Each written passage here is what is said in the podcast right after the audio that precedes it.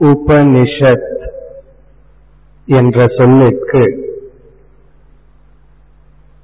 பரம்பொருளை பற்றிய அறிவு என்பது இறுதியான பொருள்.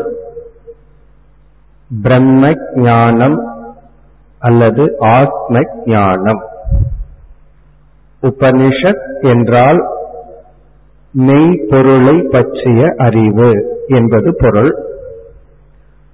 இந்த சொல்லை நாம் பல கோணங்களில் பிரித்து இதே பொருளை அடையலாம். நாம் கடோபனிஷத்தை பார்க்க ஆரம்பிக்கும் பொழுது நாம் பிரித்து பார்த்த பொருள் உப என்றால் குருவை நாடுதல் குருவை அடைதல். நீ என்றால் அவருக்கு கீழே அமர்தல். என்றும் குருவை நாடி அவரிடமிருந்து சாஸ்திரத்தை கேட்டு ஞானத்தை அடைவதனால் ஷத் என்றால் சம்சாரத்தை நீக்குதல் மன துயரத்திலிருந்து விடுதலை பெறுதல் என்பது பொருள். உபனிஷத் என்ற சொல்லுக்கு உபனிஷத் என்று பிரித்து பல கோணங்களில் பொருள் பார்க்கலாம். இவ்விதம்தான் நாம் கடோபனிஷத்தை ஆரம்பிக்கும் பொழுது பார்த்தோம். இந்த உபனிஷத் கிருஷ்ண எஜுர்வேதத்தின் இறுதி பகுதியில் வருகின்றது. இவ்வுபனிஷத் இரண்டு அத்தியாயங்களை கொண்டதாக உள்ளது. ஒவ்வொரு அத்தியாயத்திலும் மூன்று பகுதிகள். இந்த பகுதிய செக்ஷன வள்ளி என்று அழைக்கப்படுகிறது. நாம் கடந்த இரண்டு வருடங்களில் முதல் அத்தியாயத்தை பார்த்து முடித்தோம். முதல் அத்தியாயம் அல்லது மூன்று செக்ஷன் மூன்று பகுதிகளை பார்த்து முடித்தோம். இம்முறை நாம் இந்த உபனிஷத்தில் அமைந்துள்ள இரண்டாவது அத்தியாயத்துக்கு செல்கின்றோம். இந்த இரண்டாவது அத்தியாயத்திலும் மூன்று பகுதிகள் இருக்கின்றது. அதில் இம்முறை அந்த மூன்று பகுதிகளை பாதியை நாம் பார்க்க இருக்கின்றோம். இரண்டாவது அத்தியாயத்துக்கு செல்வதற்கு முன் நாம் இதுவரை பார்த்து முடித்த கருத்தை சுருக்கமாக ஞாபகப்படுத்திக் கொள்வோம். முதல் அத்தியாயத்தில் என்ன கருத்தை பார்த்தோம் என்று ஞாபகப்படுத்திக் கொள்வோம். பிறகு நாம் இரண்டாவது அத்தியாயத்தை தொடரலாம். இவ்வுபனிஷத் ஒரு கதையுடன் துவங்கியது. அந்த கதை உங்கள் அனைவருக்கும் தெரிந்ததுதான். உபனிஷத்தில் கதை வருவதற்கான காரணம் குருவையும் சிஷ்யனையும் அறிமுகப்படுத்துவதற்காக. குருவையும் சிஷ்யனையும் அறிமுகப்படுத்தி குருவினுடைய உபதேசத்தை ஆரம்பித்து அதன் மூலமாக நமக்கு ஞானம் கிடைக்கின்றது. இந்த குரு சிஷ்ய அறிமுகத்தில் சிஷ்யனுக்கு இருக்க வேண்டிய தகுதிகளும் அறிமுகப்படுத்துகிறது. எப்படிப்பட்ட தகுதிகளுடன் சிஷ்யன் இருக்க வேண்டும் என்ற கருத்து கிடைக்கிறது. அது மட்டுமல்ல எப்படிப்பட்ட குருவை நாட வேண்டும் என்ற குருவுக்கு இருக்க வேண்டிய தகுதியும் இந்த கதையின் மூலம் நமக்கு கிடைக்கிறது. மேலும் இந்த தத்துவத்தை நாம் கேட்டால் தான் புரியும் என்ற கருத்தும் புகட்டப்படுகிறது.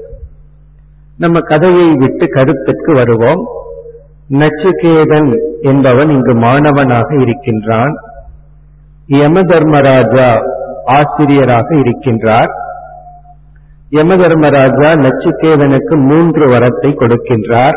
அதற்கு பின் உள்ள கதைகள் எல்லாம் நமக்கு நன்கு விளங்கும். அதில் முதல் வரமாக தன்னுடைய தந்தையினுடைய நலனுக்கு பயன்படுத்துகின்றான். தந்தை மன அமைதியை அடைய வேண்டும் என்று. அதிலிருந்து நமக்கு கிடைக்கின்ற கருத்து நம்முடைய முதல் கடமை நமக்கு யார் உதவி செய்துள்ளார்களோ நம்மை வளர்த்து ஆளாக்கியுள்ளார்களோ அவர்களுக்கு நாம் செய்கின்ற நன்றி கடன். இரண்டாவது வரமாக சமுதாயத்தின் நலனுக்காக சொர்க்கத்துக்கு செல்லும் யாகத்தை பற்றிய அறிவை கேட்கின்றான். இதிலிருந்து நமக்கு தெரிய வருகின்ற பண்பு நம்முடைய வீடு சுற்றத்தார்கள் இவர்கள் மட்டும் நம்முடைய வளர்ச்சிக்கு பொறுப்பல்ல. நாம் வாழ்கின்ற சமுதாயமும் நம்முடைய முன்னேற்றத்திற்கும் நம்முடைய நன்மைக்கும் பொறுப்பாக உள்ளது. நம்மை சுற்றி எல்லா விதமான நோய்கள் இருந்தால் அது நம்மை எப்படி தாக்காமல் இருக்கும்?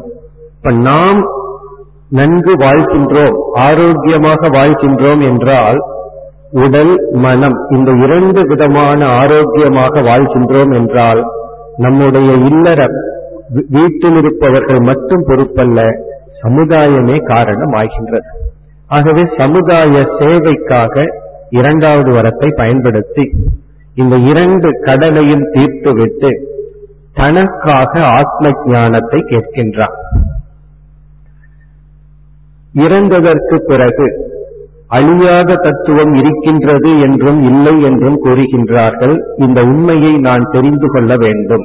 ஆத்மா என்ற ஒன்று இருக்கிறதா? இல்லையா? என்பது கேள்வி. ஆனால் யமதர்மராஜா நேரடியாக உபதேசத்தை செய்யாமல் இந்த கேள்வியை கேட்டாலும் இதை புரிந்து கொள்கின்ற தகுதி இருக்கின்றதா என்ற சோதனை வைக்கின்றார். அந்த பகுதியில் தான் சில அழகான மந்திரங்கள் எல்லாம் இந்த உபநிஷத்தில் அமைந்துள்ளது. முதல் சோதனை இந்த ஞானத்தில் ஆர்வம் இருக்கின்றதா என்று பார்க்கின்றார். இதை நம்ம வந்து முமுட்சுத்துவம் என்று சொல்கின்றோம். உண்மையான விருப்பத்துடன் கேட்கின்றானா என்ற சோதனை வைக்கின்றார். எப்படி இந்த சோதனையை வைக்கின்றார் என்றால் இந்த ஞானம் மிக சுலபமாக புரிந்து கொள்ள கூடியது அல்ல. மிக கடினம் ஆகவே விட்டுவிடு. வேறு ஏதாவது கேள் என்று சொல்கின்றார். அதற்கு நச்சிகேதன் கூறுகின்றான் எந்த காரணத்தை சொல்லி யம தர்மராஜா விட்டுவிடு என்று சொன்னாரோ அதே காரணத்தை சொல்லி ஆகவேதான் எனக்கு வேண்டும் என்று கூறுகின்றார். இது கடினம் ஆகவே விட்டுவிடு என்கிறீர்கள். இது கடினம் ஆகவே இதை நான் தெரிந்து கொள்ள விரும்புகின்றேன் என்று தன்னுடைய ஆர்வம் முழுமையானது என்பதை நிலைநாட்டுகின்றார். இரண்டாவது சோதனை நச்சுக்கேதனுக்கு வைராகியம் இருக்கின்றதா என்று சோதிக்கின்றார். நீ ஆத்ம ஞானத்தை என்னிடம் கேட்காதே அதற்கு பதிலாக நீ எதை வேண்டுமானாலும் கேள். உன்னை நான் எந்த விதமான போகத்தை அனுபவிப்பதற்கும் உதவி செய்கின்றேன். இகலோக சுகம் பரலோக சுகம் எதை வேண்டுமானாலும் கேள் என்று சொல்கின்றார். நச்சுக்கேதன் அவைகளெல்லாம் எனக்கு வேண்டாம் என்று கூறி தன்னுடைய வைராகியம் அறிவிலிருந்து வந்தது என்றும் காட்டுகின்றான். நீ கொடுக்கின்ற அனைத்து பொருள்களும் அல்பம். உங்களுடைய ராஜ்யம் இருக்கும் வரைதான் நான் அனுபவிக்க முடியும். அல்லது காலத்திற்கு உட்பட்டது. ஆகவே எனக்கு ஆத்ம ஞானம் தான் வேண்டும் என்று உறுதியாக இருக்க யமதர்மராஜா உபதேசத்தை துவங்குகின்றார். இந்த பகுதி வரை முதல் அத்தியாயத்தில் முதல் செக்ஷன் முதல் பகுதி. பிறகு யமதர்மராஜாவினுடைய உபதேசமே மிக அழகான இரண்டு சொற்களால் ஆரம்பிக்கப்பட்டது. அந்த இரண்டு சொற்களும் ஞாபகத்தில் வைக்க வேண்டிய சொற்கள் ஒன்று ஸ்ரேயஸ் இனி ஒன்று பிரேயஸ் இந்த உபதேசத்துல தான் ஆரம்பிக்கின்றார். ஸ்ரேயஸ் பிரேயஸ் இந்த இரண்டு சொற்களும் இதனுடைய அர்த்தமும் மனதில் நன்கு பதிந்திருக்க வேண்டும். ஸ்ரேயஸ் என்றால் நமக்கு நன்மையை தருவது. பிரேயஸ் என்றால் நமக்கு இன்பத்தை தருவது. ஒன்று நன்மை ஒன்று இன்பம். என்ன சொல்கின்றார்? நம்முடைய வாழ்க்கையில் ஒவ்வொரு ஸ்டெப் ஒவ்வொரு படியிலும் நாம் நமக்கு நன்மையை தேர்ந்தெடுக்கலாம் அல்லது இன்பத்தை தேர்ந்தெடுக்கலாம். இந்த நன்மை இன்பம் என்ற இரண்டும் ஒவ்வொரு ஜீவன் முன் இருக்கின்றது. அதை அவர்கள் எதை வேண்டுமானாலும் தேர்ந்தெடுக்கலாம் என்று கூறுகின்றார். நன்மையை ஒருவன் தேர்ந்தெடுக்க முடிவு செய்தால் அவன் செல்கின்ற பாதை ஒன்று இன்பத்தை தேர்ந்தெடுக்க முடிவு செய்தால் அவனுடைய பாதை வேறொன்று. இரண்டும் வேறுபட்ட பாதைகள். காரணம் வேறுபட்ட லட்சியம் என்று சொல்றார். இதை கேட்டவுடன் இப்ப நன்மை இன்பத்தை தராதா? என்றால் நன்மையும் இன்பத்தை கொடுக்கும். ஆனால் அது ஆரம்பத்தில் இன்பமாக தெரியாது. அது துன்பமாக தெரியும். அப்ப இன்பம் நமக்கு துன்பத்தை கொடுக்குமா அல்லது கொடுக்காதா என்றால் இன்பம் ஆரம்பத்தில் இன்பமாக இருக்கும் இறுதியில் துன்பமாக முடியும். இந்த லட்சியத்தை அறிமுகப்படுத்தி ஸ்ரேயஸ் பிரேயஸ் என்ற இரண்டு லட்சியம் இருக்கின்றது அதற்கான பாதைகள் வேறு வேறு என்று சொல்லி நச்சிகேதனை புகழ்கின்றார். நீ பிரேயஸை விட்டு ஸ்ரேயஸை தேர்ந்தெடுத்துள்ளாய். அவர்தான் அவர் முதல்ல கொடுக்கறன்னு சொன்னார். நான் தான் உனக்கு இன்பத்தை கொடுக்கிறேன் ஆத்ம ஞானத்தை விற்றுன்னு சொன்னார். பிறகு அவரே சொல்கின்றார் உன்னுடைய இந்த சாய்ஸ் இந்த தேர்ந்தெடுக்கும் திறனை நான் பாராட்டுகின்றேன் என்று கூறி யாரெல்லாம் இன்பத்தை தேர்ந்தெடுக்கின்றார்களோ அவர்கள் அழிகின்றார்கள் என்ற எச்சரிக்கை விடுத்தார்.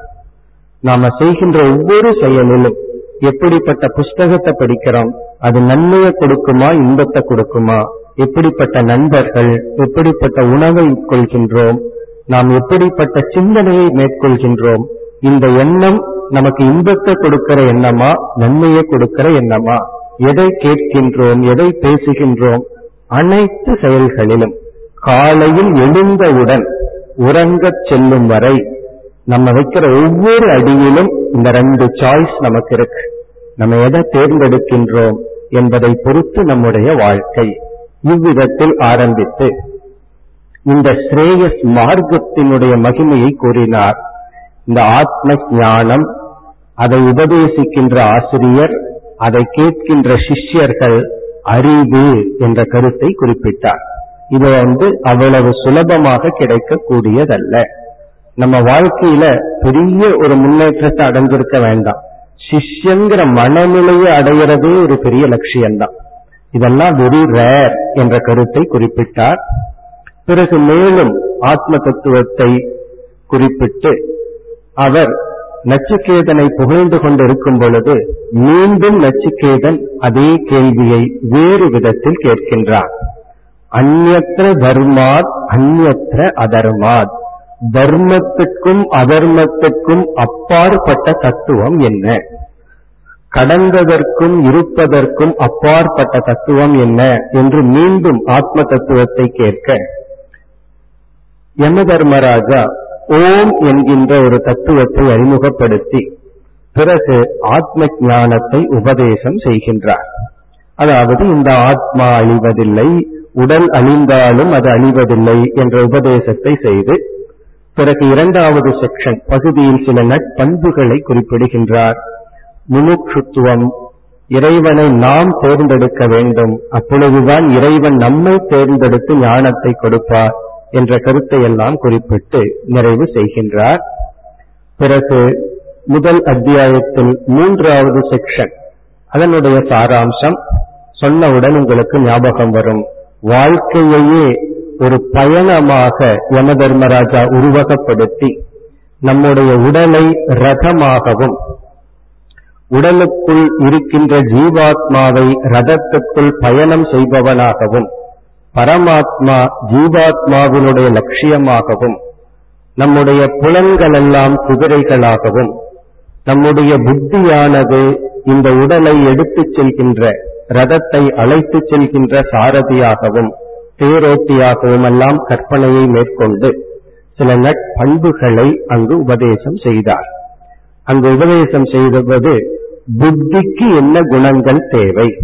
விவேகம் தேவை என்றும் மனம் அடங்கி இருக்க வேண்டும் என்றும் புலன்கள் குதிரைகளுக்கு நிகராக ஒப்பிடப்பட்டு அது எப்படி அடங்கி இருக்க வேண்டும்?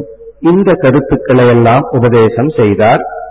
பிறகு பஞ்ச கோஷ விவேகம் என்ற ஒரு விவேகத்தை மேற்கொண்டு ஆத்ம ஞானத்தை போதித்தார்.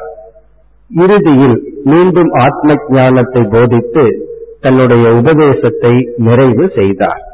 இதுதான் இதுவரை நாம் பார்த்த கருத்து.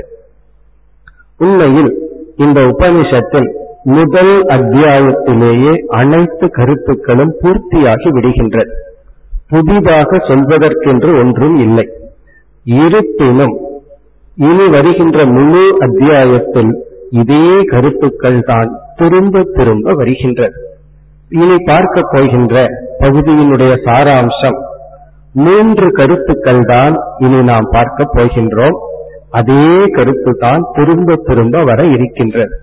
முதல் கருத்து ஆத்ம ஞானம் அல்லது பிரம்ம ஞானம் பரம்பொருளை பற்றிய அறிவு. அதுதான் மீண்டும் மீண்டும் சொல்ல போகின்றார். பல கோணங்களில் உபதேசம் செய்ய போகின்றார். இரண்டாவது கருத்து சாதனைகள். ஒரு சாதகனுக்கு இருக்க வேண்டிய முக்கியமான சாதனைகள். மூன்றாவது கருத்து ஞான பலம் இந்த ஞானத்தினால நமக்கு என்ன பலன் கிடைக்கும்? இந்த மூன்று கருத்தை தான் திரும்ப திரும்ப விதவிதமான கோணங்களில் யமதர்மராஜா கூற போகின்றார். இப்ப இரண்டாவது அத்தியாயத்தில் மூன்று செக்ஷன்ல மூன்று பகுதியில் முதல் பகுதியில் உள்ள முதல் ஸ்லோகத்தை நாம் இப்பொழுது பார்க்க ஆரம்பிக்கின்றோம். இந்த முதல் ஸ்லோகமே மிக முக்கியமான மிக அழகான ஸ்லோகம். ஆகவே இந்த ஸ்லோகத்தினுடைய முழு அர்த்தத்தை நாம் பார்க்கின்றோம். இரண்டாவது அத்தியாயம் முதல் வள்ளி முதல் ஸ்லோகம். இந்த ஸ்லோகத்தை நாம் படித்துவிட்டு இதனுடைய பூர்ண அர்த்தத்தை நாம் பார்ப்போம். காரணம் இந்த இரண்டாவது அத்தியாயத்தினுடைய முதல் ஸ்லோகமே மிக அழகான முக்கியமான ஸ்லோகம். எப்படி யம தர்மராஜா ஆரம்பிக்கின்றார்? பராஞ்சி வியகிருணத் ஸ்வயம் போகோ தஸ்மாத் பராங் பஷ்யதி நாந்தராத்மன் கஷ்டித் தீர பிரத்யகாத்மான மைக்ஷதே ஆவருத்த சக்ஷுர் அமிர்தத்துவம் இச்சன் இதில் இருக்கின்ற ஒவ்வொரு சொற்களும் மிக அழகான சொற்கள். இனி இந்த ஸ்லோகத்தினுடைய பொருளை நாம் இப்பொழுது பார்ப்போம். இங்கு சங்கரர் இந்த ஸ்லோகத்தை எப்படி அறிமுகப்படுத்துகிறார் என்றால் ஒரு சூக்ஷ்மமான விஷயத்தை நாம் கேட்டால் அதை புரிந்து கொள்ள நம்முடைய மனமும் சூக்ஷ்மமாக இருக்க வேண்டும். ரொம்ப மெல்லிதான ஒரு பொருளை நம்ம அறுக்கணும் அப்படின்னா அதனுடைய இன்ஸ்ட்ருமெண்ட் சூக்மமா இருக்கணும். நம்முடைய தலையில் இருக்கிற முடி அல்லது முகத்தில் இருக்கிற முடிய ஷேவ் பண்ணணும் அப்படின்னா மரத்தை அறுக்கிற ரம்பத்தை எடுத்து நம்ம ஷேவ் பண்ண முடியாது. அதனுடைய பிளேடு ரொம்ப ஷார்ப்பா இருக்கு. அதே சமயத்துல பிளேடை எடுத்துட்டு போய் மரத்தை அறுக்க முடியாது. காரணம் ஆப்ஜெக்டுக்கு தகுந்தது போல இன்ஸ்ட்ருமெண்ட் இருக்கு விஷயத்துக்கு தகுந்தது போல கரணம் இருக்கு இங்க ஆத்ம ஞானம்ங்கிறது மிக மிக சூக்மமான விஷயம். அதை புரிஞ்சுக்கிறதுக்கும் புத்தியும் ரொம்ப ஷார்ப்பா இருக்கு. ரொம்ப ஷார்ப்பான புத்தி தான் சூக்மமான விஷயங்களை புரிந்து கொள்ள முடியும். இது சங்கரர் கொடுக்கிற அறிமுகம். அப்புறம் என்ன சொல்றார்? நமக்கு ஏன் புத்தி சூக்மம் இல்லாம மழுங்கி போகுது? புத்தியினுடைய சூக்ம தன்மையை நாம் ஏன் இழந்து விடுகின்றோம்? அதற்கான காரணத்தை யமதர்மராஜா கூறுகின்றார் என்று இங்கு அறிமுகப்படுத்துகிறார். நம்முடைய புத்தி எல்லாம் சரியா வேலை செய்யாம புரிஞ்சுக்காம போறதுக்கு என்ன காரணம்? அதாவது புத்திக்குள்ள இன்பில்ட் பவர் இருக்கு. புரிஞ்சுக்கிற சக்தியுடன் பகவான் படைச்சிருக்கார். ஆனா ஏன் அந்த சக்தியை நம்ம இழந்திருக்கோம்? அந்த சக்தி ஏன் வெளிப்படுவதில்லை? ஏன் நம்மால் புரிந்து கொள்ள முடிவதில்லை? இது ஆத்ம ஞானத்துல மட்டுமல்ல நம்முடைய அன்றாட வாழ்க்கையில நம்ம சாதாரண ரிலேஷன்ஷிப் வீட்டில் இருக்கின்ற அனைத்து உறவுகளுக்குள்ளும் நமக்கு வர்ற அனைத்து சங்கடங்களுக்கும் ஒரே ஒரு காரணம் புரிந்து கொள்ளாததுதான். புரிஞ்சுக்காமத்தான் நம்ம எல்லா விதமான சங்கடத்திலும் இருக்கோம். என்னைக்கு சங்கடம் தீருதுன்னா என்னைக்கு புரிஞ்சுக்கிறோமோ அன்னைக்கு நமக்கு சங்கடம் தீரும். நம்ம வந்து அந்த சங்கடம் தீர்றதுக்கு எத்தனையோ காரணம் இருக்குன்னு நினைச்சுக்கிறோம். வீட்டுல வந்து கஷ்டம் மேல கஷ்டம் ஒருவருக்குள்ள மனஸ்தாபங்கள் வந்துட்டே இருக்கு. இவர் என்ன நினைக்கிறார்? எனக்கு நேரம் சரியில்லை தோஷம் அப்படின்னு எல்லாம் நினைச்சிட்டு இருக்கார். ஏழரை நாட்டு சனி ஆரம்பிச்சிருக்கு. அதனாலதான் நான் கஷ்டப்பட்டுட்டு இருக்கேன்னு நினைச்சிட்டு இருக்கோம். ஆயிரம் காரணத்தை சொல்லலாம். ஆனா உண்மை என்னன்னா என்னைக்கு நம்ம புரிஞ்சுக்கிறோமோ அன்னைக்கு நமக்கு ரிலீஃப் ஆகும். புரியாததுனாலதான் அனைத்து விதமான சங்கடங்களும். இங்க சங்கரர் எப்படி அறிமுகப்படுத்துறாருன்னா சாதாரண வாழ்க்கையில சந்தோஷமா இருக்கணும்னாவே சூழ்நிலைகளும் மற்றவர்களுடைய பாவனையையும் எண்ணத்தையும் சரியா புரிஞ்சுக்கணும்.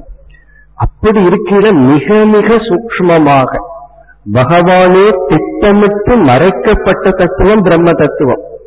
ஒவ்வொருவரும் தனக்கு தெரிஞ்ச உண்மைகளை மறைக்காம சொல்வதில்லை. அவங்கவுங்க அவங்கவுங்களுக்குன்னு மறைக்கிற ஏரியா இருக்கு. அதே போல பகவானுக்கு அது இருக்கு. என்னன்னா தன்னை மறைச்சுக்கிறார் பகவான். இந்த உலகத்துக்கு பகவான் சொல்ல போறார் கீதையில இந்த உலகத்துக்கு பகவான் பர்பஸா தன்னை மறைச்சிட்டு இந்த உலகத்தை படைத்துள்ளார். எல்லாத்தையும் தெளிவா காட்டிய பகவான் தன்னை காட்டிக்கொள்ள கூடாதுங்கிறது பகவானுடைய திட்டமா. அதனால யாராவது கடவுள் இருக்கின்றார் அவர் இப்படிப்பட்டவர்னு சொன்னாதான் ஆச்சரியம். இல்லைன்னு சொல்றதுல அதிசயமே கிடையாது. ஏன்னா அது பகவானுடைய திட்டம் தான் அவர் வந்து அதை தன்னை காட்டிக் கொள்ளவில்லை. அப்படி இருக்கின்ற சூக்ஷ்ம தத்துவத்தை புரிந்து கொள்ள வேண்டும் என்றால் அதற்கு ரொம்ப ரொம்ப சட்டில் இன்டலெக்ட் வேணும். பியோர் தூய்மையான மனம் வேண்டும். அதற்கு தடை என்ன? அது எது தடையாக இருக்கின்றது? அதை யமதர்மராஜா அறிமுகப்படுத்துகின்றார் இந்த ஸ்லோகத்தில். அப்படி சொல்றார். இங்க வந்து நம்முடைய புத்தி மழுங்கி இருப்பதற்கு என்ன தடை? அதுதான் சொல்லப்படுகிறது. இந்த தடைக்கு சமஸ்கிருதத்துல பிரதிபந்தம் என்று சொல்கின்றோம். பிரதிபந்தம்னா அப்டக்கல் தடை. அதுக்கு வந்து மறைத்தல் அல்லது தடைன்னு சொல்லலாம். இந்த பிரதிபந்தம் பலவிதமான பிரதிபந்தங்கள் இருக்கு. பலவிதமான தடைகள் இருக்கு. இங்கு ஒரு விதமான தடை. அது என்ன தடை? இப்ப முதல் வரியை நம்ம பார்த்துட்டு பிறகு நம்ம விளக்கத்திற்குள் போவோம். இங்கு என்ன சொல்லப்படுகிறதுனா இங்கு யம தர்மராஜ ஒரு பைட்டிக்கா ஒரு கவித்துவத்துல இதை ஆரம்பிக்கின்றார். எப்படி சொல்றார்னா இறைவன் வந்து கடவுள் வந்து நம்மை எல்லாம் பழி வாங்கி விட்டார். நம்ம எல்லாம் ஹிம்சப்படுத்திட்டாராம் சில பேர் சொல்றாமல்ல நீ என்ன பழி தீர்த்துட்ட நீ என்ன வந்து துயரப்படுத்திட்டன்னு சொல்றது போல யமதர்மராஜா என்ன சொல்றார்? கடவுள் நம்மை பழி வாங்கி விட்டார்.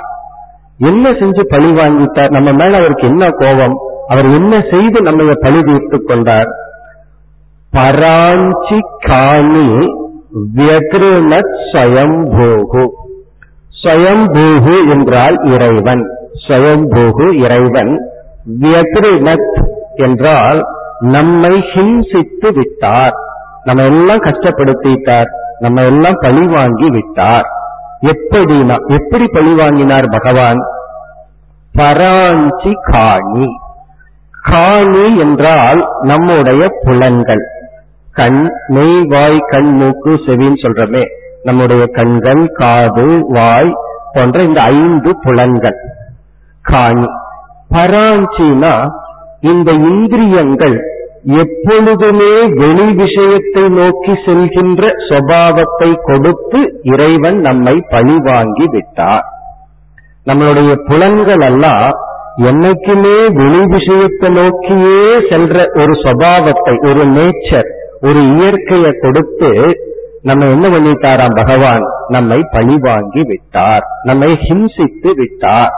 இந்த கண் காது இவைகள் எல்லாம் என்ன பண்ணுதா? பராஞ்சி அப்படின்னா பகிர்முகம். என்னைக்குமே வெளிநோக்கியே பார்க்கிற மாதிரி.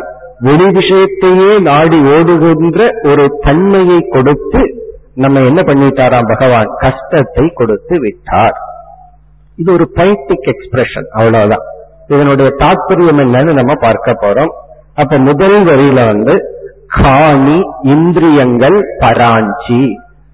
இந்த வெளி விஷயம்னா கண்ணு வந்து என்னைக்குமே வெளி விஷயத்தை பார்க்கிற மாதிரி ஒரு நேச்சர் கண்ணுக்கு இருக்கு. உள்நோக்கி பார்ப்பதில்லை. காது வெளி விஷயம். அப்படி அனைத்தும் பகிர்முகமாக செல்கின்ற சுபாவத்தை உடையதாக படைத்து நம்ம என்ன செய்து விட்டார்? ஹிம்சித்து விட்டார். நம்ம எல்லாம் பகவான் வந்து கஷ்டப்படுத்திட்டாராம்.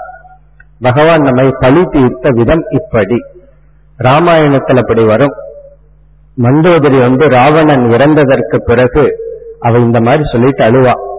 அதாவது ஒரு காலத்துல ராவணா நீ இந்திரியங்களை எல்லாம் ஐம்புலன்களை எல்லாம் கட்டுப்படுத்தி பெரும் தவம் செய்தாய்.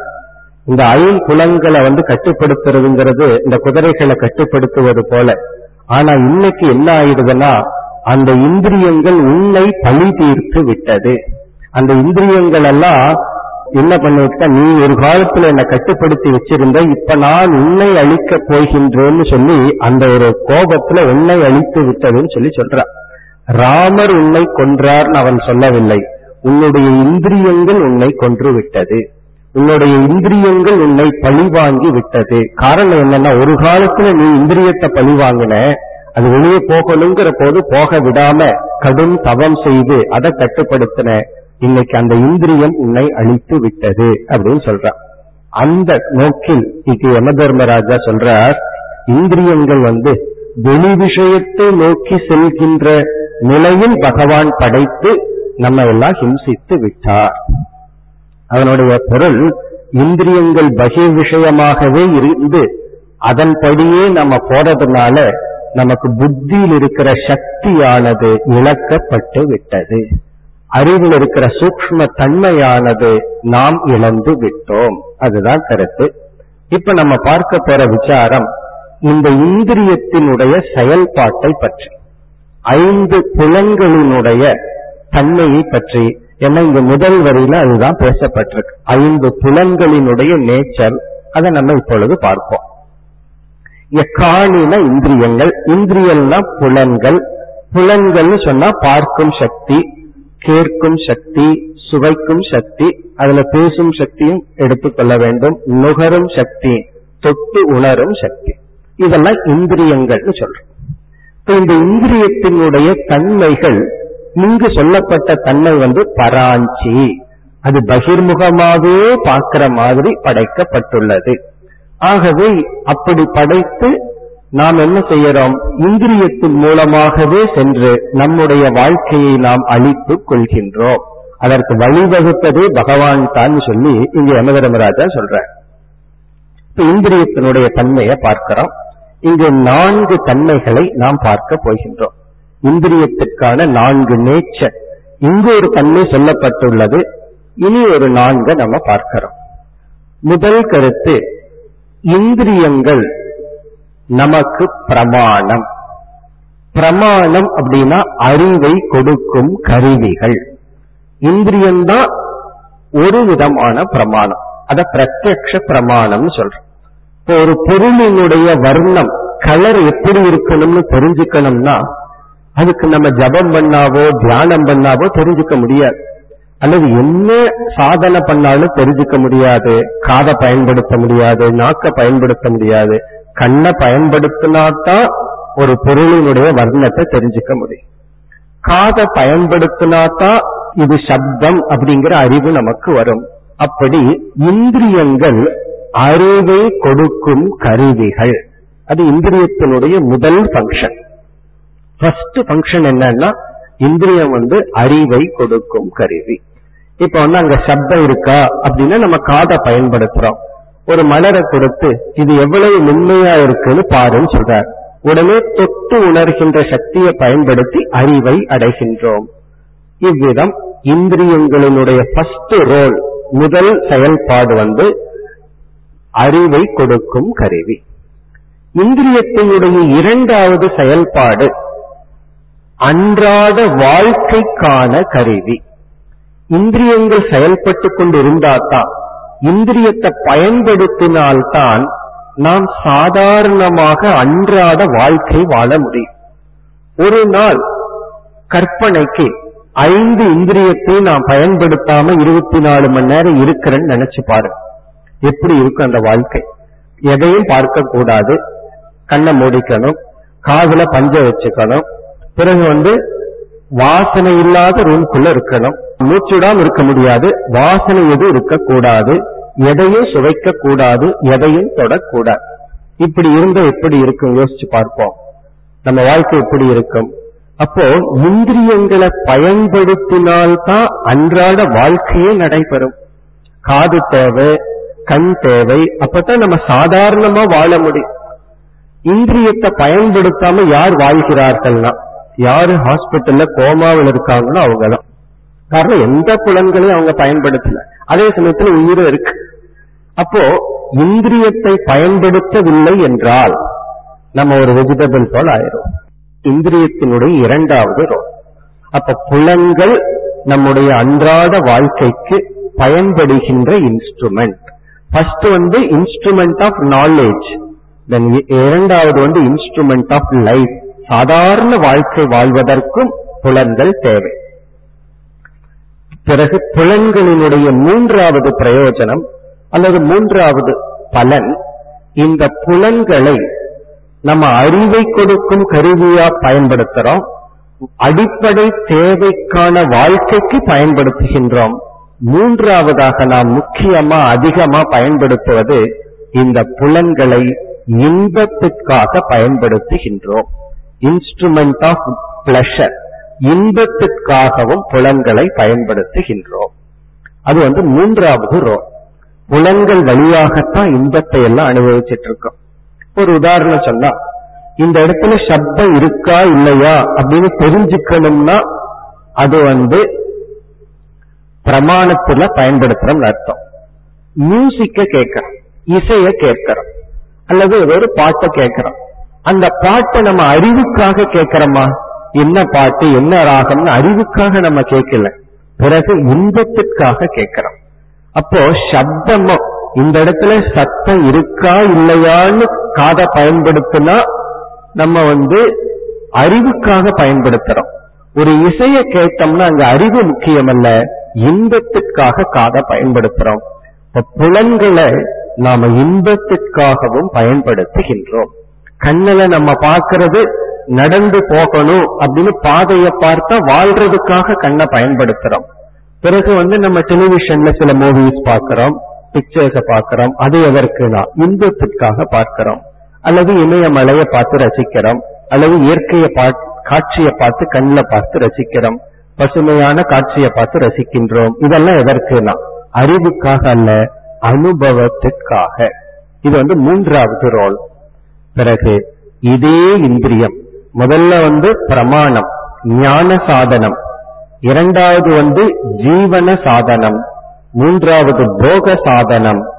நான்காவது யோக சாதனம். இதே காத இதே கண்களை ஆத்ம ஞானத்தை கொடுக்கின்ற அறிவை அடைய பயன்படுத்தினால் இதே காது வந்து யோக சாதனம் மோட்சத்துக்கான சாதனம். அப்ப இந்திரியங்கள் வந்து நான்கு விதமான ரோல் நான்கு விதமான செயல்ல நமக்கு உதவி புரிஞ்சிட்டு இருக்கு அது அறிவை கொடுக்கும் கருவியா இருக்கு. அடிப்படை சாதாரண வாழ்க்கைக்கு தேவையான கருவியாம் இருக்கு. இன்பத்தை கொடுக்கும் கருவியாகவும் இருக்கின்றது.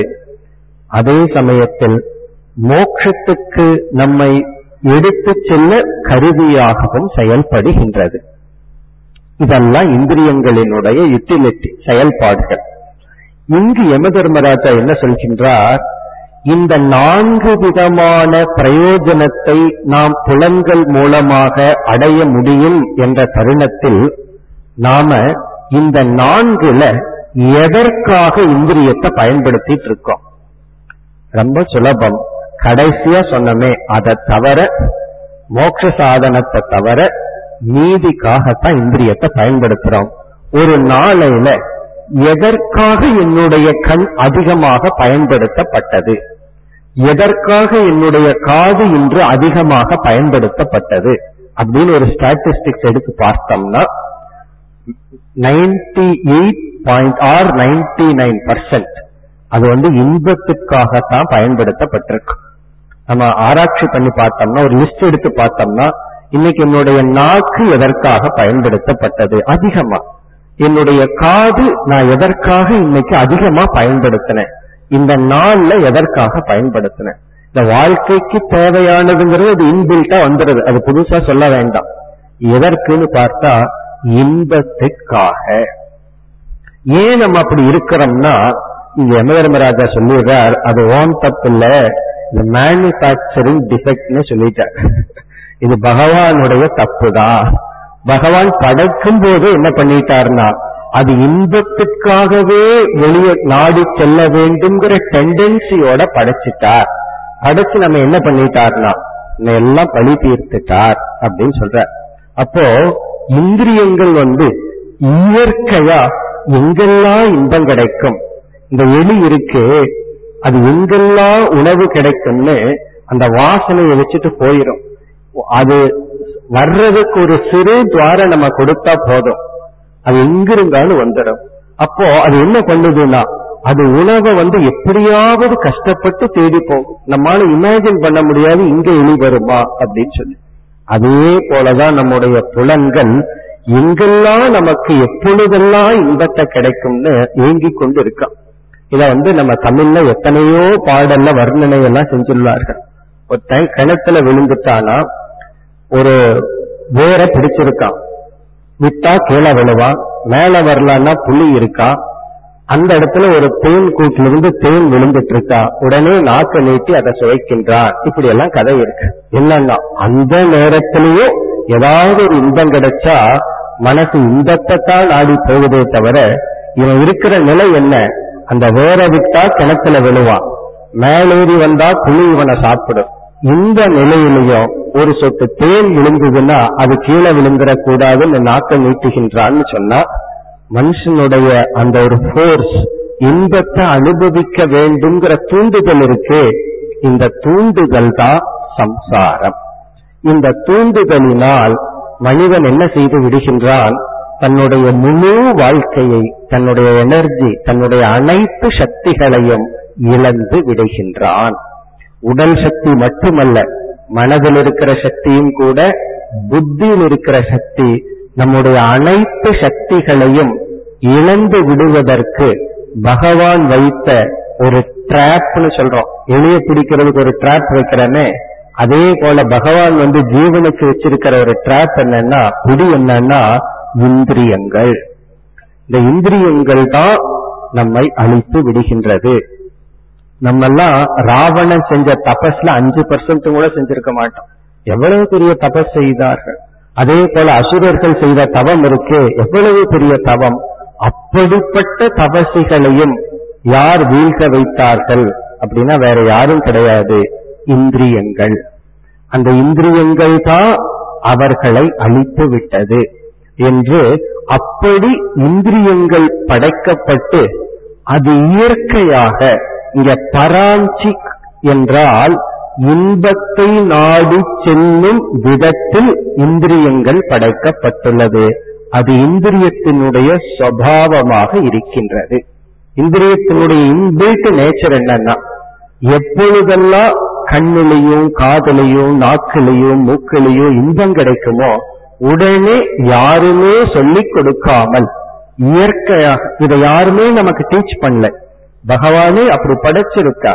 இயற்கையாக இந்திரியங்கள் இன்பத்தையே நாடி செல்கின்றது. இப்படி வந்து பகவான் படைச்சு நம்ம ஹிம்சப்படுத்தி இருக்கார் அப்படிங்கறத முதல் வரி. இப்ப முதல் வரியை படிச்சா நமக்கு புரியும்.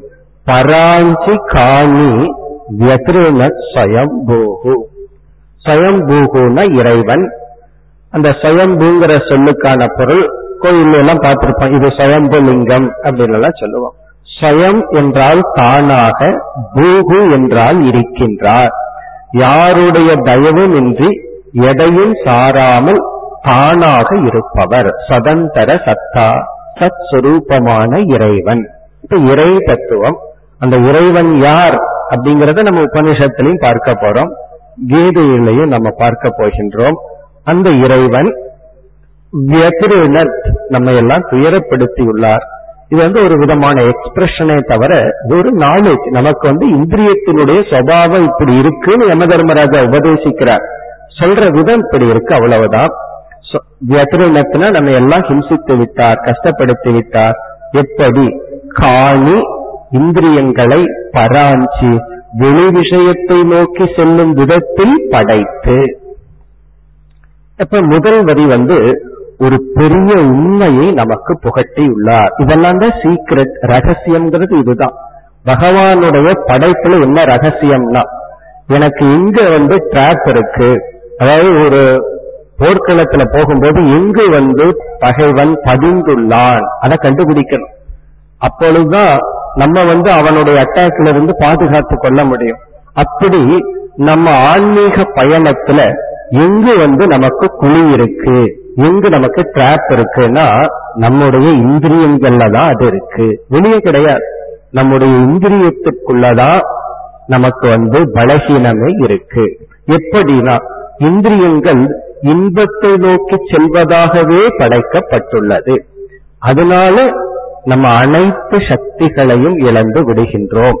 உடல் சக்தி மட்டுமல்ல ஒரு இந்திரியத்தை எந்த இந்திரியத்தை போகத்துக்காக பயன்படுத்துகின்றோமோ முதலில் அந்த இந்திரியமே சக்தியை இழக்கும். இரண்டாவது அதன் மூலமாக உடல் வலிமையையும் நாம் இழந்து விடுவோம். அது மட்டுமல்ல மனோ வலிமையையும் நாம் இழந்து விடுவோம். இங்கு என்ன தர்மராஜா அல்லது சங்கரர் சொல்றார் புத்தி புரிந்து கொள்கின்ற சக்தியையும் நாம் இழந்து விடுவோம்.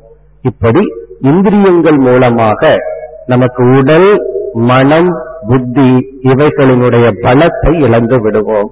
அது மட்டுமல்ல இன்பந்தா லட்சியம் இந்திரியம் முடிவு செய்து செல்லும் பொழுது அந்த இன்பத்தை தர்மத்துக்குட்பட்டு அனுபவிச்சாலும் பரவாயில்ல தர்மத்தை விட்டு அனுபவிச்சாலும் பரவாயில்லன்னு சொல்லி அந்த இன்பமே லட்சியமாகும் பொழுது இந்த இந்திரியங்கள் நமக்கு பாபத்தை கொடுக்க புண்ணியத்தை நாசம் செய்யவும் காரணம் ஆகின்றது உடல் வலிமையை மட்டும் அது அளிப்பதில்லை. நம்முடைய ஆன்ம பலமான புண்ணியம் அதையும் அளித்து விடுகின்றது. பிறகு அது பாபத்தையும் சேகரித்து கொடுக்கின்றது. வேதத்தில் ஒரு மந்திரம் சொல்லும் நான் செய்த பாபத்துக்கெல்லாம் காரணம் இந்த கண் தான் இந்த காதுதா என்று ஒரு மந்திரம் இருக்கு. இவைகள் தான் ஆசை வசப்பட்டு எனக்கு பாவத்தை சேர்த்தி கொடுத்தது. அப்ப இந்திரியங்கள் வந்து அறிவை மட்டும் நமக்கு கொடுக்கும் கருவியா அல்ல. வாழ்க்கை வாழ்வதற்கு மட்டும் கருவியா பயன்படவில்லை. பாபத்தை தேடவும் இந்திரியங்கள் பயன்படுகின்றது.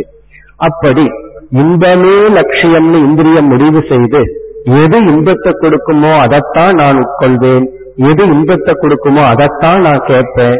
எது இன்பத்தை கொடுக்குமோ அதைத்தான் நான் பார்ப்பேன்னு வாழ்ந்தால் நாம் அனைத்து விதத்திலும் அழிவை தேடிக் கொள்கின்றோம். இது அறிமுகப்படுத்தி பிறகு இரண்டாவது வரியில வருகின்றார். தஸ்மாத் பராங் பஷ்யதி நாந்தராத்மன். தஸ்மாத்னா ஆகவே. இந்திரியங்கள் வெளிநோக்கி செல்கின்ற இங்க வெளிநோக்கின இன்பத்துக்காகவே வெளி விஷயத்தில் செல்கின்ற சபாவத்துடன் இறைவன் படைத்த காரணத்தினால் பராங் பஷ்யதி. ஜீவர்கள் வெளி விஷயத்தையே பார்த்து கொண்டு இன்பத்துக்காகவே இந்த உலகத்தை நாடிக்கொண்டு அல்லது பிரேயஸையே நாடிக்கொண்டு ந அந்தராத்மன் பஷ்யதி. தனக்குள் இருக்கின்ற அந்தராத்மாவை பார்ப்பதில்லை. அதாவது உண்மையை பார்க்கிறதில்லை. பொய்யைத்தான் பார்த்து கொண்டு இருக்கின்றார்கள் இப்ப பல பேர் நம்ம இடத்துல பொய் சொன்னா நம்ம வந்து ஃபர்ஸ்ட் அவங்க கிட்ட கோச்சுக்கிறோம். உண்மையிலேயே நம்ம கிட்ட தான் கோச்சுக்கணும் காரணம் என்னன்னா இவர்கிட்ட உண்மையை சொன்னா வேலை நடக்காதுன்னு அவங்க முடிவு பண்ணிட்டாங்க. அல்லது இவர்கிட்ட உண்மையை சொன்னா இவர் வந்து புரிஞ்சுக்க மாட்டார்கள் முடிவு செய்துதான் பொய் சொல்கிறார். அதாவது சரியா புரிஞ்சுக்குவார் அப்படிங்கிற ஒரு கான்பிடன்ட் அவங்க வந்தா நம்மிடத்துல ஏன் பொய் சொல்கிறார்கள்? அல்லது அவர்கள் அதர்மம் செய்தா அவர்கள் போய் சொல்லலாம். அவர்கள் தர்மவானா இருந்து தப்பு செய்யாத ஒருவர் நம்ம இடத்துல பொய் சொல்கிறார்கள் என்றால் அது அவர்கள் தவறல்ல. அந்த உண்மைக்கு நாம் தகுதி இல்லைன்னு அவங்க முடிவு செய்ததுனால்தான் பொய் சொல்கிறார்கள். அப்போ இந்த நாந்தராத்மன்னா இந்த ஜீவன் உண்மையை பார்ப்பதில்லை. என்ன இந்திரியங்கள் வழியாகவே பொய்யையே பார்த்து இன்பத்தையே நாடிக்கொண்டு அவன் தன்னை பார்ப்பதில்லை. முதல் இரண்டு வரியில ஒரு ஃபேக்ட சொல்ற பகவான் வந்து இந்த உலகத்தை படைச்சிருக்கிற விதத்துல எங்க வந்து வீழ்ச்சிக்கான காரணத்தை வச்சிருக்கார். எங்க நம்ம ஸ்லிப் ஆகும் அப்படிங்கறத காட்டி கொடுக்கின்றார். அது நம்முடைய இயற்கையாகவே இருக்கின்றது. ஆகவே ஜீவர்கள் வெளி விஷயத்துக்கே சென்று கொண்டு அந்தராத்மாவை பார்ப்பதில்லை. இனி மூன்றாவது வரியில் கஷ்டித் தீரக. கஷ்டித் தீரக உபனிஷத்துல பயன்படுத்துற அழகான சொல்லுது தீரக. தீரன்கிற வார்த்தை. தீரன். கஷ்டித் அப்படின்னா யாரோ ஒரு சில ஒரு சில தீரர்கள். அதாவது இந்திரியம் வந்து பேசாம விட்ட இயற்கையா அப்படித்தான் போகும். காரணம் என்னன்னா அது அவன் தப்பு இல்ல பகவானே அந்த மாதிரிதான் படைச்சிருக்கார். ஆனாலும் கஷ்டித் தீரக சில வீரர்கள். கஷ்டித் தீரக பிரத்யக் ஆத்மானம் ஐக்ஷது. அவர்கள் பிரத்யேக ஆத்மாவை பார்க்கின்றார்கள். தனக்குள் இருக்கின்ற உண்மையை உணர்கின்றார்கள். பிரத்யேக ஆத்மானம் ஐக்ஷத்துனா பார்க்கின்றார்கள். உணர்கின்றார்கள். எப்படின்னா முன் வரியில என்ன சொன்னாரோ அதற்கு இவர்கள் தலைகீழாக சென்று ஆவிருத்த சக்ஷுகு. ஆவிருத்த சக்ஷுகு என்றால் வெளி விஷயத்துக்கு இந்திரியத்தை பயன்படுத்தாமல் உள்நோக்கிய பார்வை உடையவர்களாக. சக்ஷுகுன இங்கு பார்வை. ஆவிருத்தம்னா உள்நோக்கிய. உள்நோக்கிய பார்வை உடையவர்களாக இருந்து கொண்டு ஏன் எதற்காக இவர்கள் இந்திரியத்தை இன்பத்திற்காக பயன்படுத்துவதை விட்டு விடுகிறார்கள். அமிர்தத்துவம் இச்சன். இச்சன்னா விரும்பி. அமிர்தத்துவம்னா மரணமற்ற வாழ்க்கையை விரும்பி. மரணமற்ற ஒரு நிலையை அடைய அமிர்தத்தன்மையை அடைய விரும்பி இவர்கள் பகிர்முகமாக சொல்கின்ற இந்திரியங்களை அந்தர்முகம் ஆக்குகின்றார்கள் ஆவருத்த சக்ஷுகு யார்னா? கஷ்டித் தீரக சில தீரர்கள். இனி இதனுடைய விளக்கத்தை நம்ம இப்ப பார்க்கணும். சில வீரர்கள் பகவானே இயற்கையாக இந்திரியங்கள் வந்து எப்பொழுது பார்த்தாலும் இன்னொரு ஃபோர்ஸ் என்ன ஃபோர்ஸ்னா இன்பத்தையே நாடணும். எப்ப இன்பம் என்- எது கிடைக்குதோ அதை நம்ம நாடணும்னு போயிட்டு இருக்கு. அந்த சுபாவத்தை உடைய இந்திரியத்தை இவர்கள் வந்து மாற்றி அமைக்கின்றார்கள். இங்கேயும் நம்ம ஒரு முக்கியமான கருத்தை புரிந்து கொள்ள வேண்டும். எல்லா விஷயத்திலையும் சரி தவறு உண்மை போய் கலந்திருக்கு. அதே போல வந்து நம்ம ஆன்மீக தத்துவத்துக்குள்ள வந்தாலும் நம்ம எரியாமல் பல தவறான கருத்துக்களையும் இயற்கையா புரிஞ்சுக்கிறோம். தப்பான கருத்தை யாரும் நமக்கு சொல்லிக் கொடுக்க வேண்டிய அவசியம் கிடையாது. சில பேர் சொல்லிக் கொடுத்தாலும் அதற்கு முன்னாடியே நம்ம இயற்கையா தப்பா புரிஞ்சுக்கிறோம். அப்படி ஒரு கருத்து என்னன்னா பலர் என்ன சொல்கின்றார்கள்? பலருடைய பிலாசபி அதாவது பலருடைய தவறான கொள்கை என்னன்னா இந்திரியத்தை பகவான் படைச்சது அனுபவிக்கிறதுக்காக. கண்ணை எதுக்கு படைச்சிருக்கார்? அனுபவிக்கிறதுக்காக. கண்ணை மூடிட்டு இருக்கிறது கல்ல காதை எதுக்கு படைச்சிருக்கார்? இசையை கேட்டு அனுபவிக்கிறது. உலகத்தை உடலையும் எதுக்கு படைச்சிருக்கார்? அனுபவிக்கிறதுக்காக. ஆகவே புலங்கள் வழியாக சென்று எதெல்லாம் இயற்கையா மனசுல ஆசை இருக்கோ அதையெல்லாம் அனுபவிக்கிறது என்ன தடை? ஆகவே நம்ம இஷ்டப்படி வாழலாம். எந்த கட்டுப்பாடும் தேவையில்லை. புலனடக்கம் தேவையில்லை. நம்ம புலநடக்கம்னு சொன்னா அதை அதற்கு எதிராக சிந்திக்கின்ற பேசுகின்ற ஆன்மீக நூல்கள் ஆன்மீகவாதிகள் கூட சிலர் இருக்கிறார் ஆன்மீகம்ங்கிற பெயர் சில பிலாசபர்ஸ் வந்து இந்திரியத்தை கட்டுப்படுத்த கூடாது அது இயற்கையா வித்தரணும் அப்படி அவர்களுடைய கொள்கைக்கு சில லாஜிக் இருக்கு. டேம் இருக்கு. அணை கட்டி வச்சோம் அப்படின்னா அது வந்து தண்ணி தேங்கி இருந்து ஒரு நாள் அணை உடஞ்சிரும். அதே போல உனக்கு இருக்கிற ஆசையெல்லாம் நீ கட்டுப்படுத்தி வச்சேன்னா ஒரு காலத்துல உடைஞ்சு வந்துடும் ஆகவே என்னன்னா உன் இஷ்டப்படி நீ வாழலாம். எந்த கட்டுப்பாடும் அவசியம் இல்லை. அவர்களுடைய லாஜிக் வந்து பகவான் கண்ணை பயன்படுத்தி இருக்கார் அதை நீ பயன்படுத்தணும். நம்ம அவர்களிடம் சொல்ற இனியொரு லாஜிக் பகவான் வந்து கண்ணை கொடுத்திருக்கார் அதை பயன்படுத்தணும்னு சொல்கிறீர்கள். பகவான் புத்தியும் கொடுத்திருக்கார் அதையும் பயன்படுத்தணும்னு நம்ம சொல்றோம். அதை விட்டு விடுகிறார்கள். புத்தியும் கொடுத்திருக்கார் புத்திக்கு சில சக்தியும் கொடுத்திருக்கார் அதையே நீ பயன்படுத்த மாட்ட. கண்ணை கொடுத்திருக்கார் பயன்படுத்தணும் அப்படின்னா புத்தியும் கொடுத்திருக்கார் பயன்படுத்தணும்னு நம்ம சொல்றோம். இப்ப நம்ம சொல்வதனுடைய அர்த்தம் என்னன்னா இந்த மாதிரி இந்திரியங்களுக்கு என்னென்ன ரோல் இருக்குன்னு எல்லாம் பிரிச்சு புரிந்து கொள்ளாமல் இந்திரியத்தை நம்ம கட்டுப்படுத்தணும்னு சொன்னா இந்திரியத்தை வந்து அறிவுக்குரிய கருவியா பயன்படுத்தக்கூடாதுன்னு நம்ம சொல்லல. வாழ்க்கைக்கு இந்திரியங்கள் தேவை அப்படிங்கறத நம்ம ஏற்றுக்கொள்கின்றோம். அதே சமயத்துல இந்திரியங்கள் மூலமாகத்தான் நம்ம மோட்சத்தை அடைய முடியும்னு சொல்றோம். என்னுடைய வகுப்புக்கு ஒரு வயதான ஒருவர் வந்திருந்தார். அவருக்கு வந்து காது கேட்கிற சக்தி இழந்துட்டார். ரொம்ப மெதுவா கேட்கும். என்னிடத்துல ரொம்ப ஆதங்கமா அழுது சொன்னார். காது நல்லா இருக்கிற காலத்துல எதை எதையோ கேட்டு நான் காலத்தை வீணாக்கிட்டேன். இப்ப சாஸ்திரத்தை கேட்கலாங்கிற ஆசை இருக்கும்போது காது கேட்கலன்னு அவ்வளவு வேதனைப்பட்டார். சில வருடங்கள் வகுப்பட்டன் பண்ணார் பிறகு காது கேட்கிற சக்தியை இழந்த உடனே அவ்வளவு ஆதங்கமா சொல்லும் பொழுதுதான் நமக்கே நம்ம காதினுடைய வேல்யூ தெரியுது அப்போ இந்திரியங்கள் யோக சாதனை. இந்திரியங்கள் துணை கொண்டுதான் நம்ம வந்து சாஸ்திரத்தை படிக்க முடியும் கேட்க முடியும் உடல் சக்தி இருந்தா தான் சேவை பண்ண முடியும். அப்பொழுதுதான் மன தூய்மையை அடைய முடியும். அப்ப நம்ம இந்திரியங்கள் பயன்படுத்த கூடாதுன்னு சொல்லல அத போகத்துக்காக பயன்படுத்தலாம். அதிலும் ஒரு லிமிட் இருக்கணும் அளவு இருக்கணும் தர்மத்தை இருக்கணும் போகத்திற்காகவே இந்திரியத்தை முழுமையாக பயன்படுத்தும் பொழுது நாம் அழிவை அடைகின்றோம். இங்க கஷ்டித் தீரகன் சொன்னா சில விழித்து கொண்ட சாதகர்கள். இந்திரியங்கள் வழியாகத்தான் நான் என்னை அழித்துக் கொண்டிருக்கின்றேன்.